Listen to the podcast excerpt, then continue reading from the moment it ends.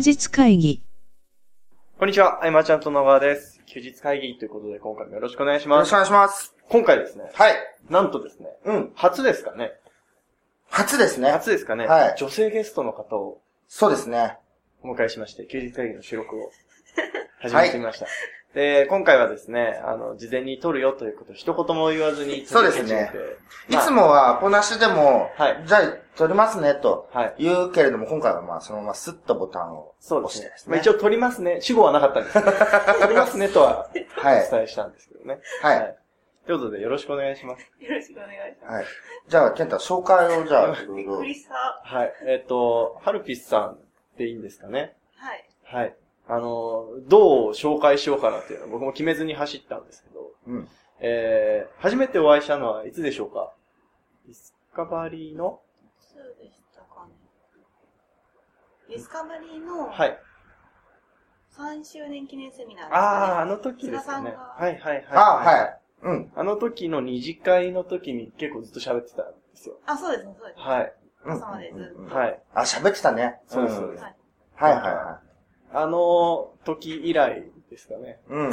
で、どう紹介しようかって。これ一応あの、ビジネストーク番組というそう設定なので。ですね。はい本来であれば、今日はハルピスが、はいえー、ケンタにいろいろインタビューをして、はいはいその音声をね、はいえーどこかでこう配っていこうかな、みたいなはい、そうですねとこ。ろだったんですが、多分おそらくその質問はまだ、はい。ターゲット決めたんではいはいはい。で、あの、じゃあ、今回こう、慣れということで、あれですかね、はるぴさんにいっぱい喋ってもらう形がいいですよね。そうですね。はい。はい。えー、もちろん僕でも全然答えられることは答えますし、うんはいもう菅さんに聞きたいことを、まあ、ここぞとばかりに公開で聞いてみるっていうのも結構おすすめだったりします。はい。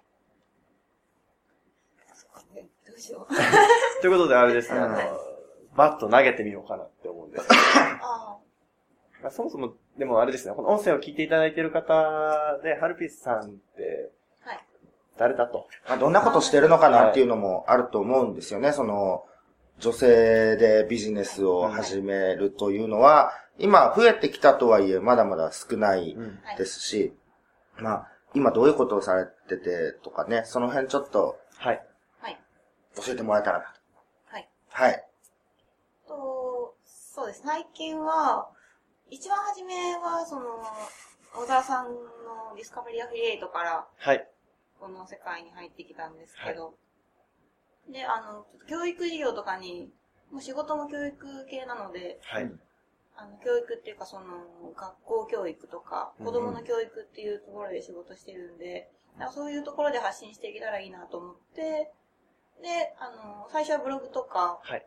を中心にやってたんですけど、うんそこからそのストリートアカデミーとかでセミナーを開くようになって、はい。はい。うんで、直接お母さんとお話しするようになって、うんで、今は、その、ワークショップみたいな感じで、ストリートアカデミーで週3、4回ぐらいですか週じゃない、間違えた、月。はい。月、ちょっと持ってしまう。そうですん月3、4回ぐらい。はい。はい。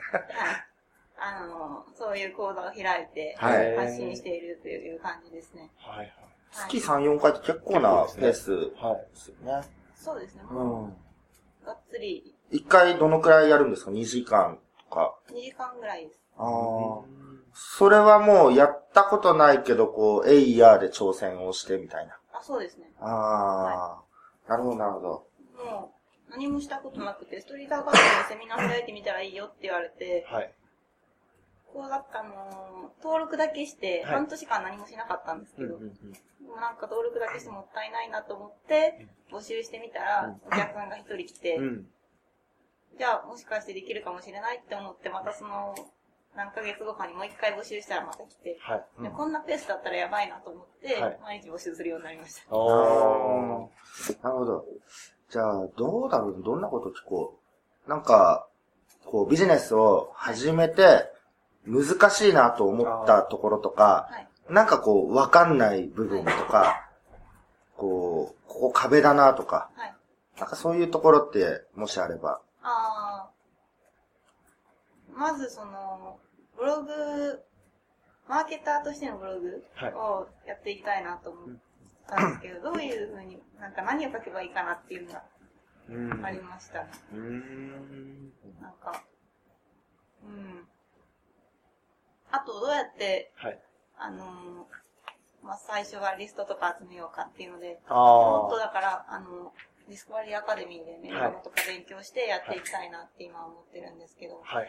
その辺は、なんか、自分の周りの人からって、自分の周りの人大阪の人だし、みうんな、ん。東京の人あんまりいないし、どこに発信すればいいのかなっていうのが、ちょっと曖昧だったりとか、はいはい。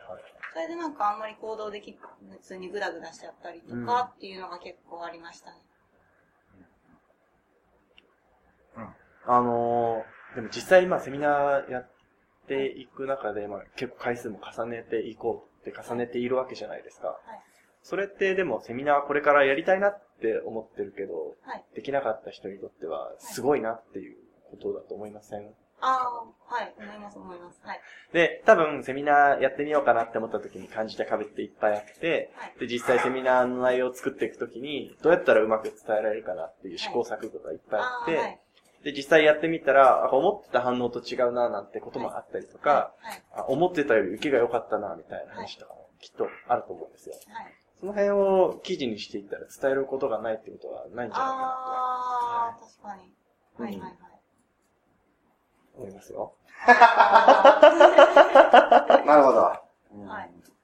多分僕はね、やっぱり、前にもハルピスに、多分提案はしたんですけど、はい。その教育系のビジネスはビジネスで持っておいての、はい。えー自分ブログというかね、はい。その情報発信をしていくのが一番いいんじゃないかとはい。思ってて、えー昔僕が2003年頃に、えっと、ウェブタレントネットとか、ああいうウェブタレント情報誌とか、あの辺のビジネスをやってる時に、その、それ用のブログもあったけど、やっぱりパイが狭すぎるというか、えっ、、と、お世話になった先輩方にアクセスを送り込めないというか、はい。お客さんを紹介できないとか、はいそういう制限に僕は苦労をしたんで、うんやっぱ自分の経営者としてのはい。情報発信を始めたというところなんですけれども、はい。えっ、と、多くのその、例えばブログメルマガアフィリエイターみたいな人は、いきなりこう情報発信、何のバックボーンもなしにやる人が多いんで、なかなか伝わらないし響かないはいって人が多いけれども、えっと、別途事業を持っているってだけで相当違うだよね。なんか奥行きが出るというか。あ。それが事業じゃなくても、えっと、例えばその音楽活動をやっているとか、はいなんか別の活動でちゃんとこう、なんか成り立っているかどうかはさておき、やっているっていうのがすごく重要で、はい。うん。それをやりな、こういうこともやってますけれどの経営者としての発信で、えっと、なんていうんですかね、仲間との信頼を築いていくというか、はい。その教育事業の方では多分お客さんとの関係性を築くはい。ことが精一杯な部分だと思うんで、でもビジネスはやっぱり、えっと、横のつながりでレバレッジが大きく効くとはい。考えると、うん、今すぐにでも始めた方がいいし、こういう日々の打ち合わせの話であったりとか、えーまあ今後だけど、えー、ケンタと音声を取ったりとか、はいその収録の内容を記事にしてもいいし、必ず記事にするときに何か一つ役立つことを伝える。こう、音声を取るときには、いや、事前にやっぱりそのメルマガの件名みたいに質問文を箇条書きにして持っておいた方がいいとか。うん。あで、その中で、えー質問10個用意して、一つ目を聞いたら、あの、ケンタが7番目と8番目と9番目についても、もう喋っちゃった。そういうことってよくあるんですよバーっと言って。そういう時に、こう、すぐこうチェック入れられるようにとか、なんかいろんなコツがあると思うんで、うん実際にやってみないとわからないコツっていうのを。えー実体験で伝えていっあてあげたりとか。はい。で、それで出来上がった音声がこちらです、ドーンみたいな。はい。で、メールアドレス登録してもらうとか、名前とメールアドレスがいいかなと思うんですけど、はい。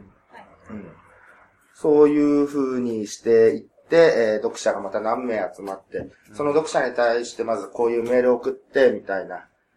なんて言うんですかね、こう、読者に対しても役立つことを送りながら他の人たちにもという、常にこう、与えるっていうことを考えて、やっていくっていう。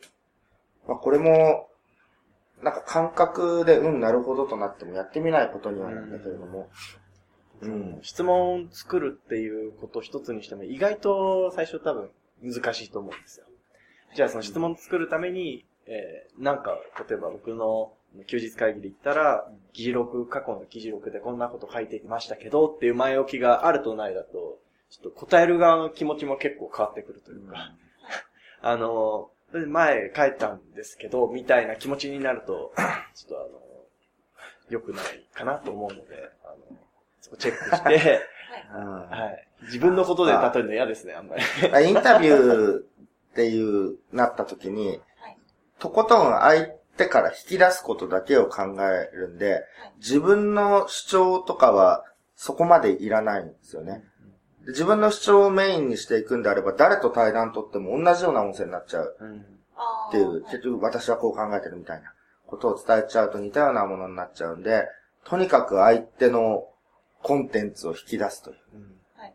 ところで、えー、事前に、やっぱ、ケンタも調べたもんね、最初は。そうですね。どういう人なのかなとか、あーあの、事前に調べたり、えっ、と、あとはその、自分が壁に感じてることうんうんは大体他の人も壁に感じてるんで、その、等身大で今悩んでることをこう羅列して、箇条書きにしてピックアップしていって。なんかでターゲットとか考えてるときに、そういうの、なんか自分にも当てはまるような、思ったことがあったんですけど、うん。えっ、と、これは今聞いちゃう流れですね。今聞いちゃう流れでも、あ全然大丈夫です。なんか、ちょっと曖昧でしたね、でも。ターゲットってどんな人なんだろうって思って、はいはい。その、やり直しのウェブマーケティングはいセミナーで、うん自分の売りたい商品がなかなか売れない人とか、はいはい。頑張ってるけど成果が出ない人とか、リストが少なくてメルマガとかブログを配信して見てくれる人が少ない人とか、はいはい。とかそういう人なのかなって、でも自分にもめっちゃ当てはまるなって思って。なんかこう、箇条書きも大、もちろん大事なんですけど、はいあの、イメージしづらいときははい、一人からイメージしていくと、僕は、あの、イメージしやすいなと、すごく思うんですよ。はいなので、まあ、アルピスさんにも当てはまるなと思うのであれば、それこそ本当、ハルピスさんが悩んでることをはいどんどん出していけば、それって、きっと同じような、えー状況の方には刺さる内容になってくるとはい思いますよ。はい。うん、うん。で、えー、そうだ、あの、お伝えしたかったこととしては、はい。その、そうやってどうやって質問作ってみたとか、はい。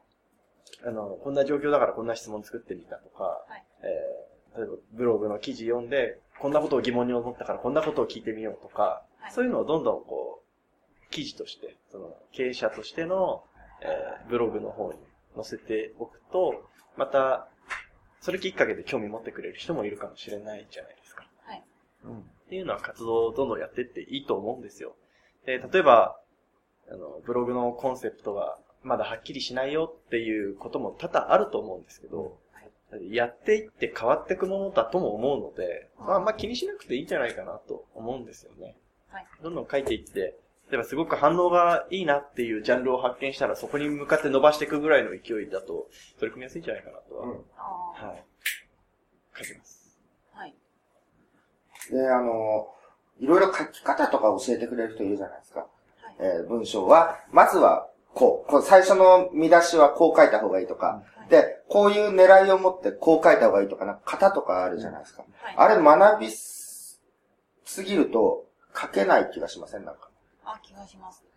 なので、はい。そんなにね、学ばずとも、ね。えっ、と、逆にその学んだことでカチッとこう、書ける人もいるけど、僕はそれを学ぶと意外と書けないタイプで、で、えー自己流で書いてるうちに、オリジナリティが出てきたというか、型で書いていくと、似たようなテイストのものも増えてきたりとか、コピーライターがみんな同じようなレターになるっていうのもよくある。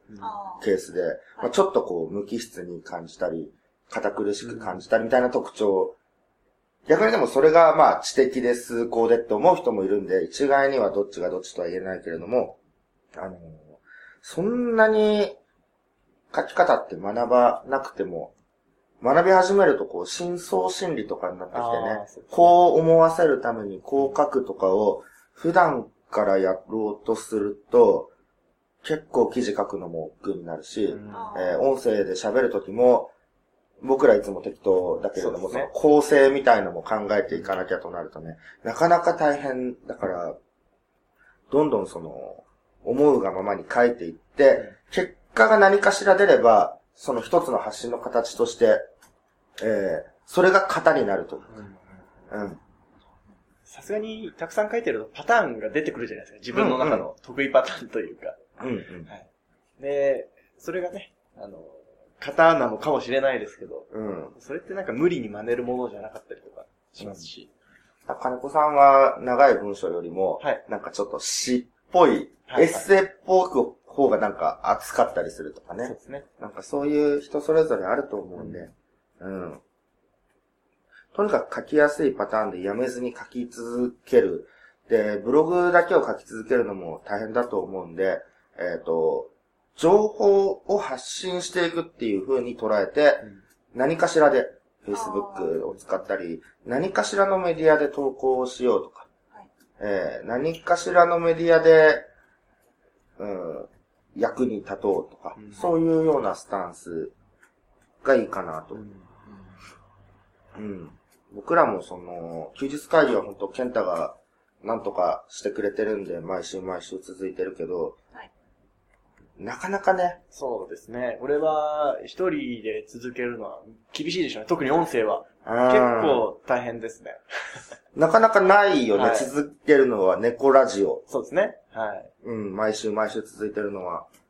っていうぐらいでね、結構大変なんで。まあも、もちろんなんかパートナーがいれば、組んでやることによって、えー、モチベーションも維持できるかなというところだけれども、やめないことが一番なんで。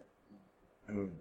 ウェブでよく、まあ、ブログに多いけれども、なんか最初10記事ぐらい更新されてもう5年ぐらい動いてないみたいな。はいはい。やっぱりそうなるとネット上ではいない人うんというか、ドロップアウトした人同然な感覚になっちゃうんで、うん。えーやめないことで、コミュニティになんか属していれば、えーどんどんこう、募集が常にあるコミュニティであれば、えー新しい人がどんどん来るわけで、続けてることで必然とそうですね。上がっていく。ちゃんとやっていれば上がっていくし、えっ、と、今まで僕が昔やってた SNS で、マーチャント JP というのがあって、そこで最初はこう目が出なかった人も、どんどん新しい人が入ってきて、なんかちょ、教える側に回ったりとか、えー交流するきっかけが増えたりとかで、えー3年ぐらいで、何かしらみんな結果がうん。出てる、大きく出てるなっていうのがあって。うん。あの続けることそうですねで。すね。ううんん。あの、すごく気持ちはよくわかるんですけど、その例えば、何でもいいんですけど、あの、じゃあランニングしようとして、すごく一生懸命走ってたとするじゃないですか。で、ある時、すごい土砂降りだから、まあ今日はやめようって言って、うん。えまあ走らない。うん。で、一度、なんだろう、糸が切れちゃうパターンって結構あると思うんですよ。毎日やってたけど、なんうんかアクシデントで一回やめて、なんかもういいや、みたいになっちゃうことが、なんだかんだ一番もったいないなっていうのは。休日会議僕、糸をはい切れそうなところを毎回健太が家まで来て取ってくれるっていうので、なのでつ、ね、こう、更新が続いてる。これ多分一回途絶えたら、結構途絶えがちになると思うんですよ。すごいよね。130週、はい131週、そうですね。31週。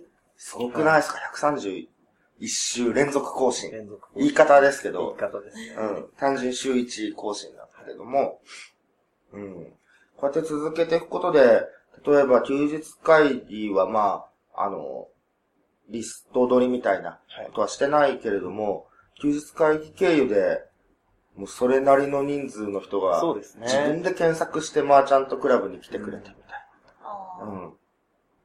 で、僕らの日々の活動も知ってもらえるしね。そうですね。僕らもなかなか文章にするのうん。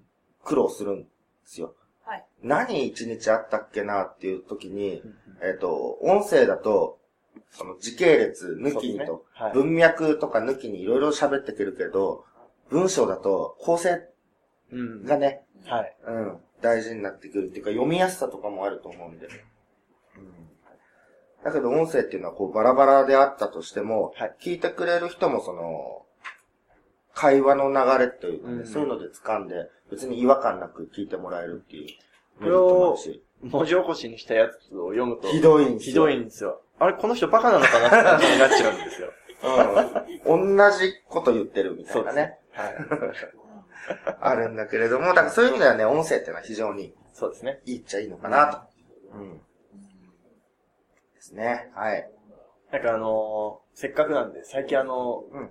読んだ本で、うんメンタリストの大悟さんが書いた超集中力とかいう本があるんですよ。うんあれが、結局習慣化をどう身につけるかみたいな、うん。あのー内容なんですね。うんで、僕が勝手に一言でまとめると、その人は決断するときに結構疲労する、疲弊しちゃうから、うんパワー使っちゃうから、もう、決断しないと。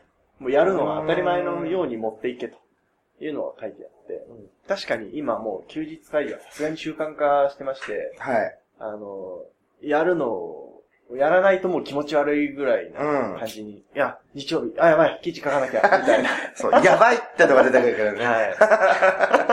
うんなってる。なと思って、ああ、確かに、ちょっと腑に落ちる部分があったので、うん。面白かったですよ。アイマーちゃんともね、ここまで連続で続けてるメディアって他にないんでねうん、休日会議。本当ノリでなんとなく始めたもので、別に、こう、大きな狙いとかがあったわけでもないんですよ。だけど、こう、日々発信していくことの重要性はすごく分かってたんで、えー今まではその閉鎖的な空間というか、その顧問コンサル生に向けてとか、えっ、と、一部のコミュニティに向けて、購入者限定のメールマガジンとか、そういうところでは発信してたんだけども、ちょっとあの、奥すぎて、うん。表で何の活動も見えない。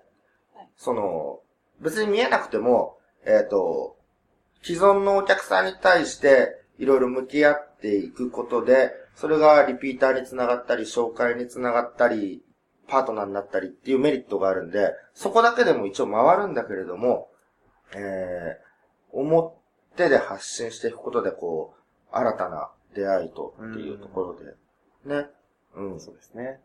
があるので、じゃあせっかくなら、普段僕らが喋ってるようなことをうん伝えて、えっ、と、なんかいいことを言おうとかじゃなくて、はい。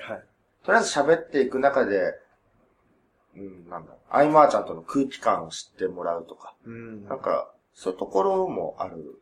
それも、割と回進んでからじゃないですかね、思い始めた。最初の方って今聞き返すと本当ひどいなって思うんですけど。なんか何喋るかってはい決めてないと、何喋るか分かんなくならないですか？いやー、なので、最初は決めてたんですけどね。最初はそう決めてて、はいなんか伝えたいことってあって、はい。でもそんな100個もない。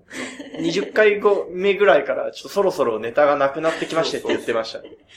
なので、もう外すときは、だだ外しの音声になるときもある。はい。菅さん声が出ない時もありましたね。声が出ないときに、もううーうー言ってるだけとか、二日酔いの時もあって、いじめられた後みたいな感じね、泣きそうな声とかで喋ってたりとか。けどね、まあそれも含めて、まあ僕らと、そうですね。やっぱうんね、それ外す時もいっぱいありますよと。うんうん。意外と、あの、菅さんの声の時評判良かったんで、出してみないとわかんないもんだなと。あの、泣きそうなはい。声の時。こ、こんにちは。そうだよね。あとは、そんなに、なんて言うんでしょうね。普通だよという、僕らも普通で、いっぱいできないこともあるし、褒められたもんじゃない部分もいっぱいあるし、その辺にいそう感もあるし、うん。なんかそういうのも伝わったらいいなとは思い始めるようになって、結局最初は、えーお客さんとして出会うことが多いけれども、えっ、と、今の事務所にいる仲間とかもみんなそれきっかけだけど、今はパートナーだったりするんで、うん。だからその、最初の出会うきっかけで、あまりにも僕がその、崇高なイメージうんを持たれてしまうと、逆にそのギャップに悲しむことになっちゃうと思うんですよ。仲良くなってお客さんと、あれ実は、あの、菅さんそんな人だったんだと思われる前に、普通の状態でいろいろ伝えていって、うんそこで来てくれる人とは長く続くとかね。うんだから、あの、自分が望むお客さんが集まるっていう意味でも発信はすごく大事だと。うんうんうん。ずーっと、まあ、例えば、うつブログとか書いてる人がいたら、そこにコメントくれる人もやっぱりそれと似たような人がうん。来るだろうでし、うね。愚痴をバーっと書いてれば、同じくそういう愚痴っぽい人が来るとうん。いうふうに考えると、広くね、捉えればその、僕らの発信してることに興味を持ってっていう流れであれば、理想のお客さんがうん集まるかな。そういうところでも発信していくのは大事ですね。はい。まあ、という、ざっくりアドバイス、ざっくりじゃないですけどね。じっくりアドバイス的な感じになってしまいましたけど。うん。あの、音声いつ撮るんですか、ハルピスとケンタは。ハルピスさん待ち。待ち。ケンタを待たせて。そうですね。うん。音声ね、撮ってみるのいいと思うんでね。そうですね。えっと、一本で撮り切っちゃうのもったいないんで、はい。えー、何本か撮って、何本か撮れば撮るほど、タイトルもね、ね。いっぱい付けられて見せ方、いろんな見せ方ができるというか、はい。5本、なんだろう、50分もの1本撮ったら、でもタイトルは1つしか付けられないじゃないですか。逆にその、10分ぐらいでこう、切っていくスタイルは僕、ありだと思いますけどね。続きものシステム。ああ、続きものシステムももちろん、それでまあ、タイトルをね、はい付けれる。タイトルは本当に大事で、うん。うん、それをに興味を持ってもらうかどうかの、やっぱ最初はそういう判断でしかね、そうですね。見てもらえないんで、うん。まあ、小分けにしていこう。た方がいいのかな。小分けるというか、こう、一つのエッセンスずつ伝えた方が伝わりやすいし、わかりやすいので、あうん。うん。そういうスタイルがいいんじゃないで、取れば取るほど、上手くなっていくと思います。あ。あはい。自分で100、100回前を聞いてて思いますもん。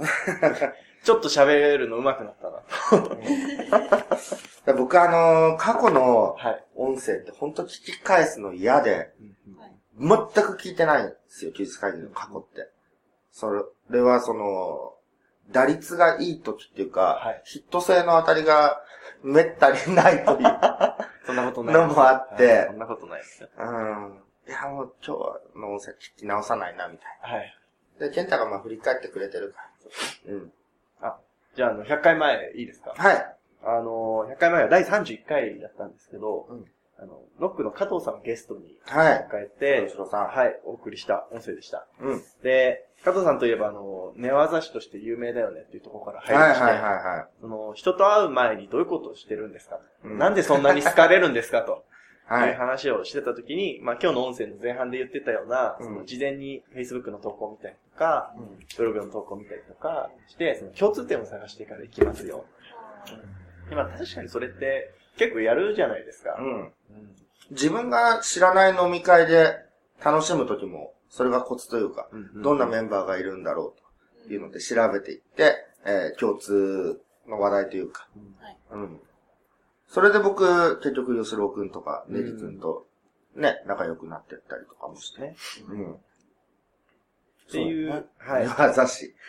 話がメインでしたんで、うんあの、ぜひですね、あの、これからインタビュー、いろんな人にもされると思うんで、考え方の一つとして、100回前もチェックしてみるのいかがでしょうかというですねはい。寝技師のすすめです。寝技師の女性のなんかあれ、ね、言葉がちょっとあれですけどね。はい。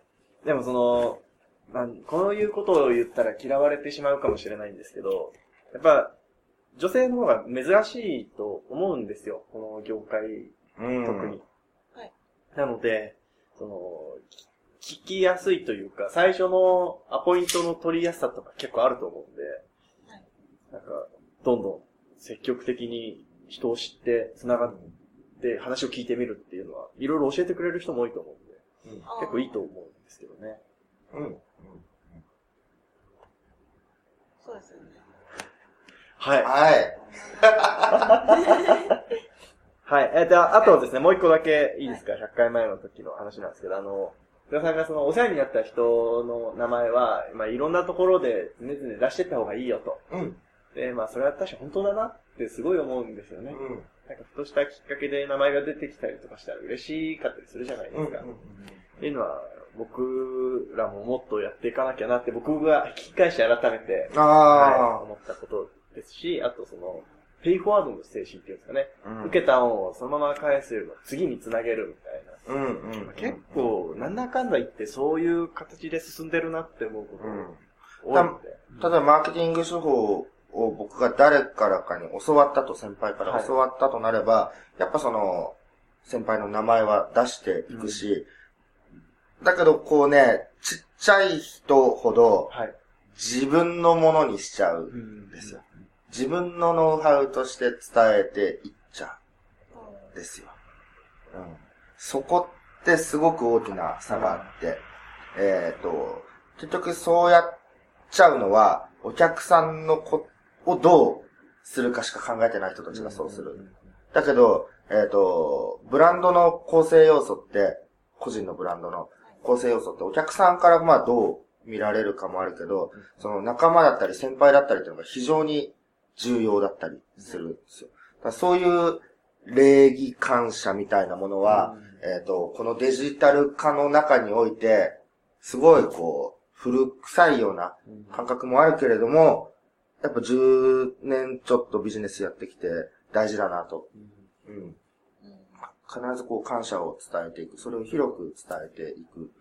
だからハウロンさんの言ってるので僕が見習ったのは、はい。その人がいない飲み会でその人の話で盛り上がるみたいな。あの、褒めるというか、うん、愚痴とかじゃなくて、うん、そうすると、えっ、と、広まっていく。まあ、それは打算的じゃなくても別に、なんかその、明るい話題というか、なんていうんですかね。うん、楽しい話題の中で、うんえーその人がいない時にでもその人の話でみたいな。うん。すごくいいんじゃないかなと思ったね。うん。そうですね。はい。はい。えー、って感じですかね。ちなみに、その100回前の第31回の、あの、音声の終わりだと、終わりの時に、加藤さんが、その、起業のきっかけは、小沢さんでして、あと、ネギさん、早さんにもいろんな人にお世話になってってあ、もう抜けはないですか？抜けはないですか？とかいろんな人の名前を出していって、終わった後に、うん菅さんの名前が出なかったっていう事件そうなんですよ。